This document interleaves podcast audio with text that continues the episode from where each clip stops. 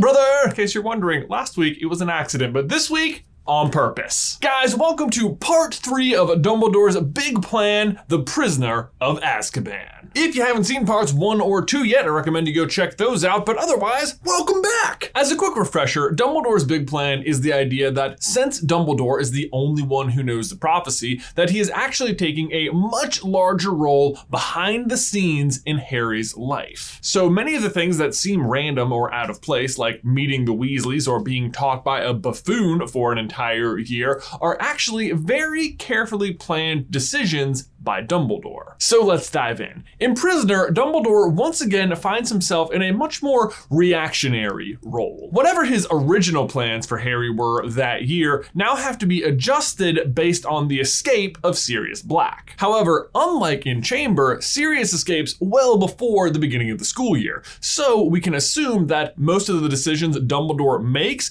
are taking into account the fact that Sirius is at large and might be trying to kill Harry, and that Harry Harry might find out what Sirius did to his parents, or at least what Dumbledore thinks Sirius did to his parents. And with that in mind, I think it might be a good idea to review what Dumbledore knows and doesn't know, and what he believes at the beginning of the book, because it affects the actions he takes. Firstly, much like the rest of the wizarding world, Dumbledore definitely believes Sirius is guilty. He also believes that he was the Potter's secret keeper, that he did turn them into Voldemort, and did kill Peter Pettigrew and 12 other muggles. He also has no idea that James, Sirius, or Peter were animagus. He tells Harry, Last night Sirius told me all about how they became animagi, said Dumbledore, smiling. An extraordinary achievement, not least keeping it quiet from me. He was aware, though, that Lupin was a werewolf, and I do think that does come into play, but we'll talk about that later. For now, let's do this.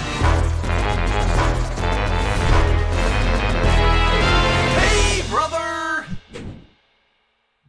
Guys, in case you missed our announcement on the live stream last Friday, we have just released some brand new shiny animal shirts over at supercarlinbrothers.store. We've got your golden lion, your silver snake, your black badger, and you've waited for it. You asked for it, the bronze eagle. Hashtag Raven removed. Maybe those too many hashtags. we are so excited about these shirts, and as a bonus, for every shirt purchase, we are donating 12 meals to Feeding America. So be sure to go check them out at supercarlinbrothers.store. Link is in the description down below. All right, without any further ado, let's talk about Dumbledore's big plan for the prisoner of Azkaban and the goals he has outlined for Harry. First and foremost is to protect Harry and just keep him safe from Sirius. Second is to observe Harry's greatest fear fear and to teach him how to defeat Dementors. Which, spoilers, this ends up working out really well for him because his greatest fear ends up being Dementors. And lastly, is the value of someone's soul and their innocence. Okay, so let's start with keeping Harry safe. Remember, Dumbledore is the only one who is aware of the prophecy and knows that Harry is the one who has to kill Voldemort. So Sirius coming in and killing him ahead of time is very bad for the fate of the wizarding world. Uh, but Jay, I hear you saying, doesn't the prophecy also say that only Voldemort can kill Harry? That either must die at the hand of the other for neither can live while the other survives? Yes, it does say that, and this is a little bit tricky, but stick with me. This does not mean that Harry is simply invincible to all non Voldemort related deaths. That he is somehow indestructible except at the hands of Voldemort, who, ironically, he actually is indestructible again since Voldemort took his blood in Goblet of Fire. Astonishing what a few drops of your blood will do.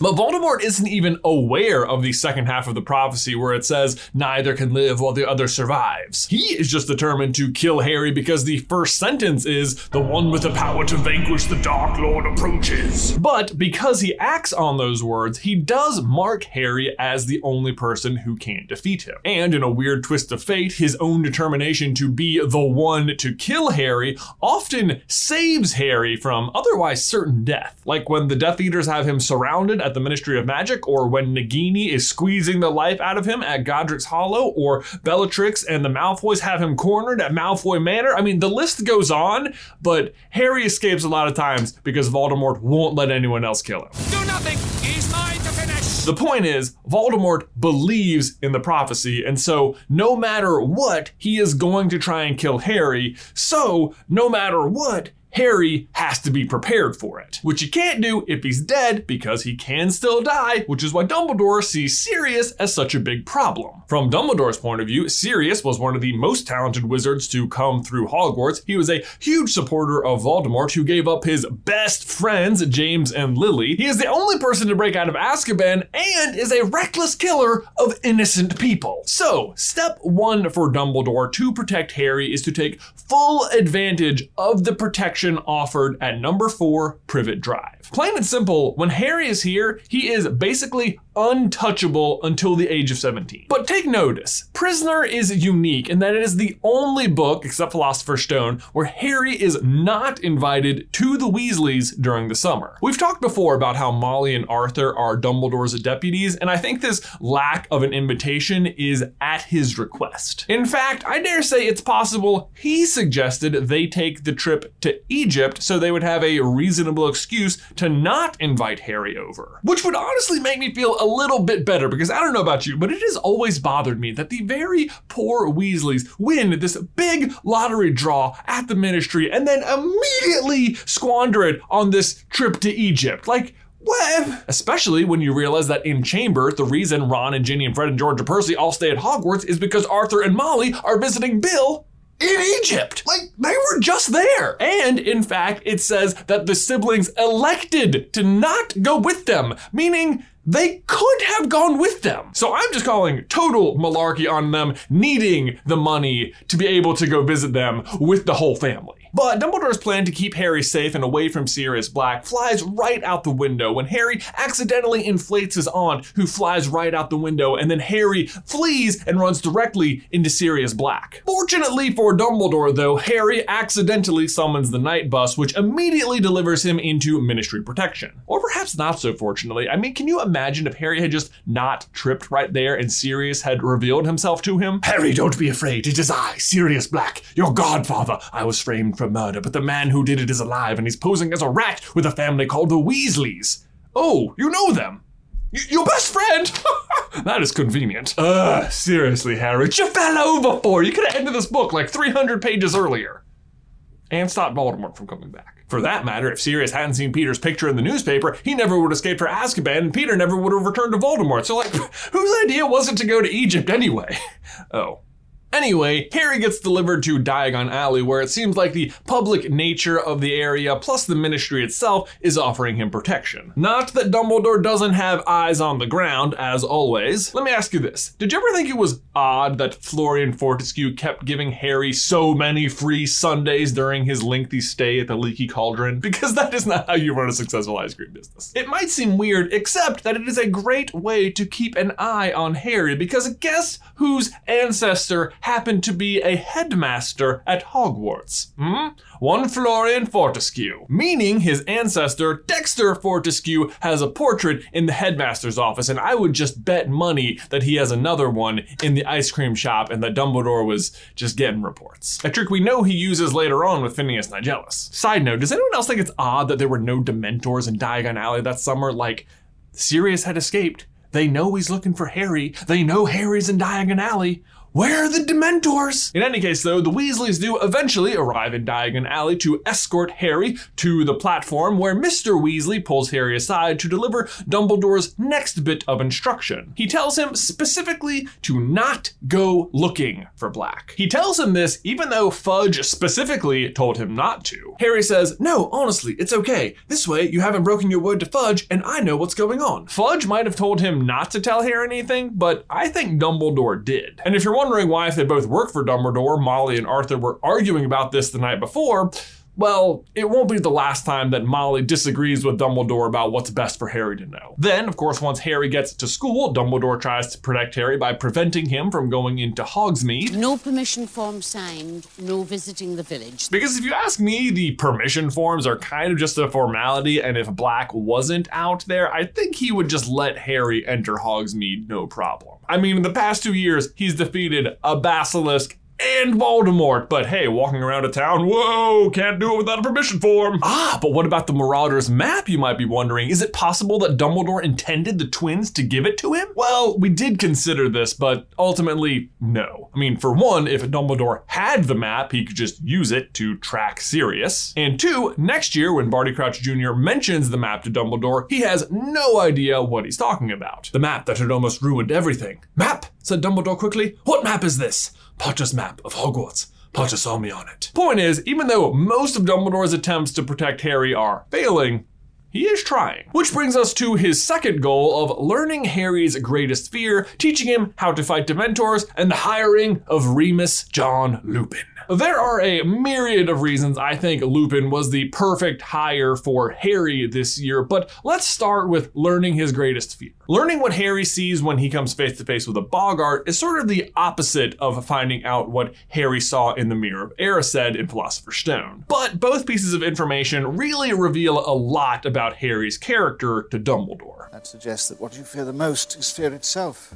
This is very wise. Although I will say, I'm not sure Lupin was in on that part of the plan because he eventually stops Harry from seeing the Boggart. Unless that was also part of his plan so he could have a more isolated encounter with Harry later. Which is exactly what happens the first time everyone else gets to go to Hogsmeade and Harry can't, which is something else Dumbledore made happen. But the big giveaway that Dumbledore is actually the one behind the Boggart lesson comes from Crimes of Grindelwald, where you can see Dumbledore teaching the exact same lesson. And come on, the Boggart was found in a wardrobe in the staff room. Like, how random. The really great news for Dumbledore, though, is that Harry's Boggart is a Dementor, which ties in really well with his goal of teaching Harry how to fight Dementors. Now, I don't know about you, but I've always thought the argument Harry uses to convince Lupin to teach him this skill is like, paper thin at best. But if they come to another Quidditch match, I need to be able to fight them. Yeah, Harry, because it is your responsibility as one of the students playing the game to defend yourself from attacking dark creatures. Don't worry about the staff handling that. I mean, to be fair, Harry's attacked in like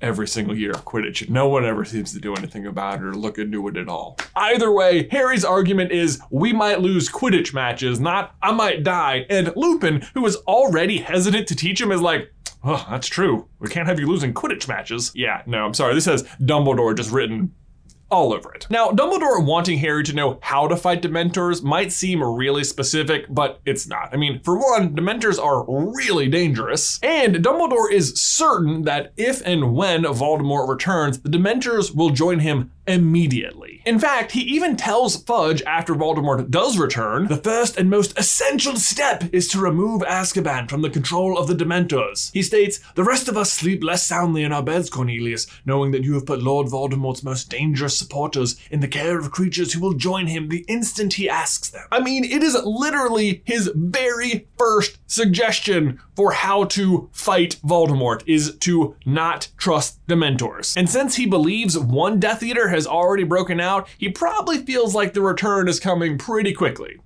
which it is. But it is essential that they do not get to Harry because Harry losing his soul pretty much means Voldemort wins. And it actually wouldn't even interfere with the prophecy because they wouldn't actually be killing him. They'd just be taking his soul. And Lupin is not just the man who knows all about Patronuses, but he's also a great candidate for teaching Harry the value of someone's soul. Remember, as of Chamber of Secrets, Dumbledore would have been suspecting that multiple Horcruxes were in play and realized that Voldemort had made a grave error in ripping his soul into so many pieces. But that advantage could disappear if Harry doesn't learn the value of having a whole, complete soul. In Chamber, Dumbledore hired Lockhart to show Harry how someone who has all the things most people think they want can be a total buffoon. But in Prisoner, it's the exact opposite. It's to show Harry how someone who is considered vicious and an outcast by the entire wizarding community can have a truly pure heart. Lupin, who is poor and unwanted in most wizarding spaces and who believes that Sirius is actually guilty, is the one to tell Harry about the Dementor's kiss and how it's the fate that awaits Sirius Black. He deserves it, said Harry suddenly.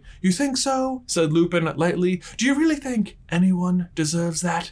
Yes, said Harry defiantly. For for some things. And yet, by the end of the book, Harry has done a complete 180. By the end, he is unwilling to let Sirius and Lupin murder Peter, even though at that point he has fully accepted that Peter is the one who actually turned his parents over to Voldemort, and that he's been hiding as a rat and living in Harry's dormitory for the past three years. I mean, think about that. Earlier in the book, Harry was very quick to offer up Sirius to the Dementors, but by the end, he is not willing to let someone whose crimes are even worse suffer a fate that is not as bad. And not even just because he doesn't think Peter deserves it, but also because he doesn't want Lupin and Sirius to become murderers. Maintaining their souls and their innocence is just as important to him. And Dumbledore's method of teaching Harry this lesson throughout the year is once again through Hagrid. Of course, Harry had a crash course in protecting someone's innocence last year when he cleared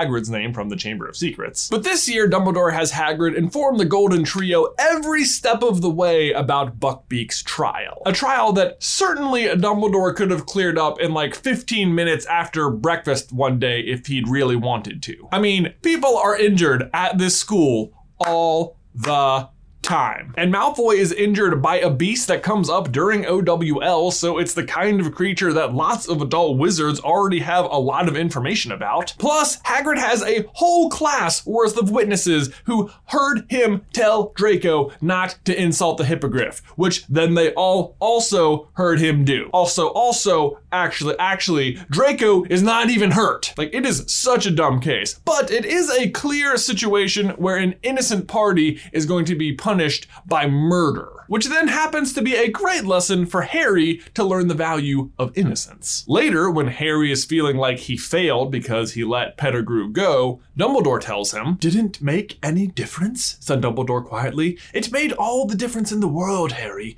You helped uncover the truth. You saved an innocent man from a terrible fate. So the real lesson is this saving innocent lives is more important than punishing guilty ones even if that means the return of Voldemort. An idea that really rings true when you fast forward to Harry walking to the forest to die for his innocent friends, knowing he has not yet completely defeated his enemy. But there you go, guys. That is part three of Dumbledore's big plan. Make sure you tune in next week for part four as we dive into the Goblet of Fire. And in the meantime, if there's anything you think we missed or you have other cool examples of where you think Dumbledore is pulling the strings behind the scenes in Harry's life, let us know in the towel section down below. And don't forget, just another reminder that we have brand new shiny animal shirts available over at supercarlinbrothers.store. For every shirt purchase, we are donating 12 meals to Feeding America. I love these shirts so much. I hope you go check them out. Again, link in the description down below, supercarlinbrothers.store. Guys, thanks so much for watching today's video. Please remember to leave a like on it if you haven't already already and subscribe so you don't miss any future Harry Potter action from us. If you want to see part four of Dumbledore's Big Plan, I recommend you check out this video right here, unless this is the first week, in which case it's not on the channel yet. But